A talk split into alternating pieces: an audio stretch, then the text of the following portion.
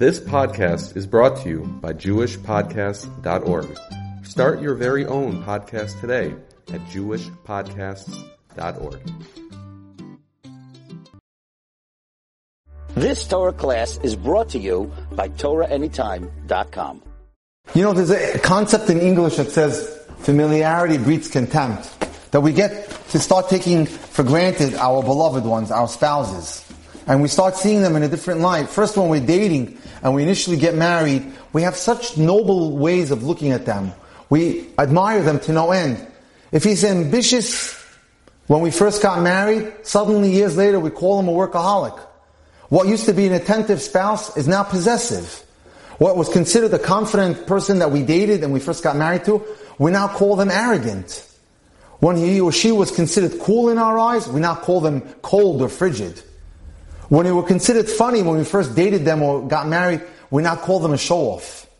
When we considered our spouse initially or our dating partner to be funny, now we call them a snob.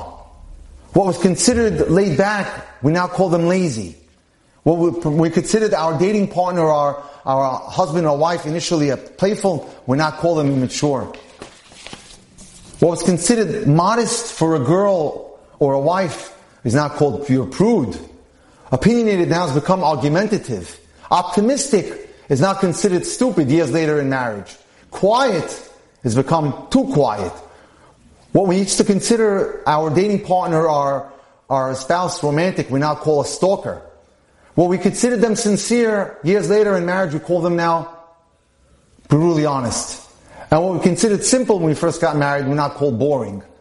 And when we can call them him or her smart years ago, we now say, oh, he's a show off. And we call them trusting, we now call them gullible. What happens is, if we're not careful in keeping our eye on the goal of maintaining the marriage,